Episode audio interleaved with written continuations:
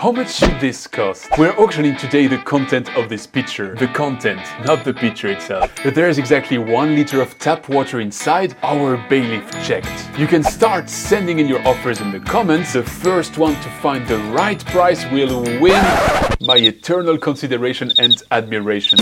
To guess that price, you're missing a critical information. Where do I sit right now? Water tariffs vary widely depending on the place you live. For instance, if you're in the US Virgin Islands or in Gibraltar, a cubic meter, so 1000 of those water liters, will cost you a little under $7. In Monaco, Curacao or Bermuda, it would be around $6, $5 in the Cayman Islands, 4 in San Francisco, and so on and so on, up to Dublin and the entire island where it is simply free. Brave movie to Ireland. Wait, we'll come back to that. Let's not forget here about all the places of the world where you simply don't have any tap water available, let alone any access to safe drinking water. Don't worry, that only concerns one fourth of humanity.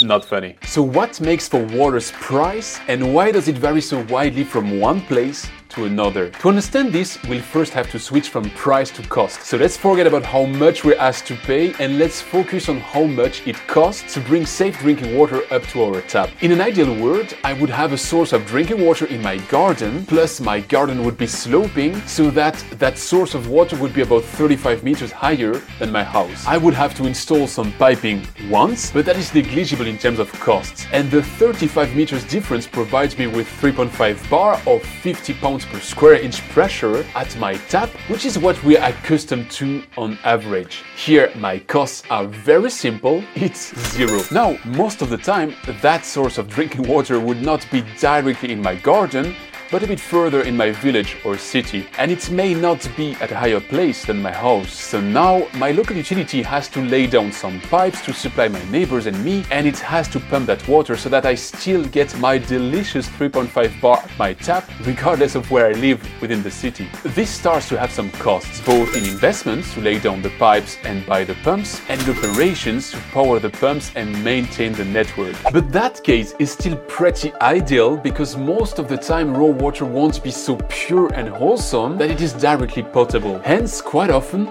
you'll have to treat this water very lightly if you're lucky with maybe a filter and a disinfection, or very heavily if you're less lucky with a coagulation, a flocculation, an ozonation, an ultrafiltration, or at the extreme, a desalination. All of that adds to the cost, again in investment, to buy all that equipment, but even more in operation to power and maintain all this stuff and employ the right people to Now, that is only one half of the story, because whenever you're done with that drinking water, you'll probably want to get rid of it. And unless you just open your tap to watch the water flow and return it directly to nature, Wow. chances are that you've polluted that water a bit.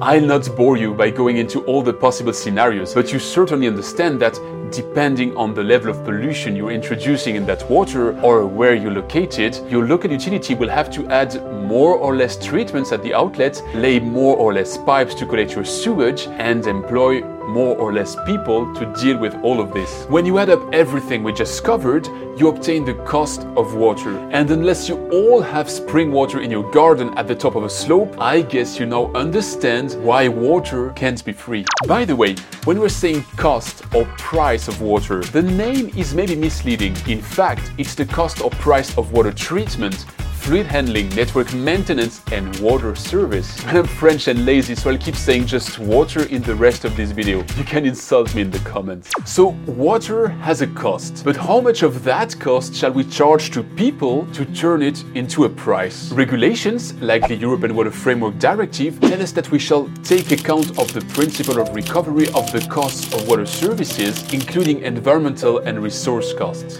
Note that I haven't covered those yet, because unless you're Danish, I'd bet that your local utility doesn't charge you for that. They should, but they don't. Who cares about the environment? How dare you! The beauty of that EU regulation is that it contains its own kryptonite in the same article, as it continues with some flexibility and lower recovery rates are allowed if appropriately justified. Look who's now entitled to justify whatever he wants. Hence, some good pupils include operating costs, investment costs, and financial interest associated with the loans you have to contract for your investment in the water tariffs like the UK or Italy. Some more only cover operating and investment costs like the US, and the vast majority only covers the operating costs, quite often only partially. In a nutshell, water prices worldwide usually simply don't cover the water costs, even in their most restrictive definition. And I do believe this is a bad thing. Now, there are usually two objections whenever I address this topic. First, water shall be free because 99% of the molecules in our body are actually water. But water is free. What's not is its sourcing in a ground or surface water reservoir, its treatment, its conveying in an infrastructure that has to be built and maintained, its handling once used, its treatment, its discharge to the environment, its impact, and its overall management as a resource. Did I sound upset? Sorry. Then, if you want to make a basic supply of some liters per day and person free, fine, as long as it's part of a tariff structure where at the end of the day you're still fully recovering the cost of the water service. It's gonna be artificially free, but technically speaking, the first, let's say, 15 liters may be free. Then the second objection is, in my humble opinion, much more valid. It's easy for me, living in beautiful France with a good job, to say that my water is too cheap and I shall pay more. I'm privileged and I know it. After all, access to water is a human right, and it sounds wrong to say that we shall pay more for a human right. No, to be precise, the human right is not bluntly to water, but to affordable water, which raises the question of how affordable is water and how affordable would it still be if we were to fully recover the cost through water tariffs. Today, in OECD countries, water can represent as low as 0.2% of a household's average income in Italy or Mexico, and up to 1.4% in Hungary, Poland, or Slovakia. When it comes to defining affordability, international financial institutions generally agree to place it somewhere between 3 and 5% of a household's income. So at first sight, we may conclude that, at least in OECD countries, water is in fact affordable today. Now, on the second look, and if we focus on the 10% poorest people in those countries, the picture changes. If we define affordability as 3% or less, the bottom decile of countries like Mexico, New Zealand, Germany, Czech Republic, Hungary, Slovakia, or Poland Bingo! will all experience unaffordable water. That's why tariffs enabling full cost recovery still shouldn't mean that everybody pays the same. You can leverage cross subsidies from other users to establish a social water tariff by playing on the tariff structure. And still, we are talking here of OECD countries which probably aren't the most to be pitied. So, how can I still, without blinking, ensure that water should be more expensive? Look at the situation today. Water is not your everyday consumable. If you don't have a safe source of water, you'll die, whether directly from thirst or indirectly from waterborne diseases. This means that today, one way or the other, every human on earth is fighting hard to get his share of mandatory water to sustain his and his family members' lives. And that doesn't come for free. For instance, in Papua New Guinea, the bottom income decile of the population spends 54% of their daily earnings for 50 liters of water, which is the minimum daily amount needed to cover basic needs according to the World Health Organization. To take just a few more examples, in Madagascar or Mozambique, as soon as you don't have access to at least a community tap, you'll have to spend 45% of your income on water. That's what's at stake. Utility water, be it central or not, served in your house or in your community, will always be much cheaper than any other type of supply. In his Global Water Funding book, David Lloyd Owen provides an affordable tariff scenario split down by geographical regions where the bottom 20% of households ranked by income never have to allocate more than 4% of their revenue to water and sanitation services. As a result, these tariffs would cover 91% of the world's financial needs to provide water and sanitation for all, aka SDG 6, and arguably at a cheaper expense for the poorest inhabitants of Earth than the status quo where they need water dealers. Hence, this governing principle for water to be affordable for all, we need it to be collectively managed. That way, we can leverage scale effects, ensure quality, and collectively share the costs. Now, you may wonder, we've seen that currently utilities aren't reaching full cost recovery at all. So how do they cope with that financing gap? Well, it can take many shapes, but roughly speaking, there are two ways to cover those costs. Subsidies, direct or indirect, linked to other water charges or entirely external, and transfers. Wait, I should have added some quotation marks. Transfers. This basically means that you whether decide that pollution through wastewater is okay and someone will have to pay someday to depollute, or you transfer the charge of, for instance, infrastructure renewal to the next generations. How dare you! Then,